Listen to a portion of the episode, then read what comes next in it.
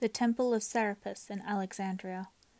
There are besides in the city temples pompous with lofty roofs, conspicuous among them the Serapeum, which, though feeble words merely belittle it, yet it is so adorned with extensive columned halls, with almost breathing statues, and a great number of other works of art, the next to the Capitolium, with which revered Rome elevates herself to eternity, the whole world beholds nothing more magnificent.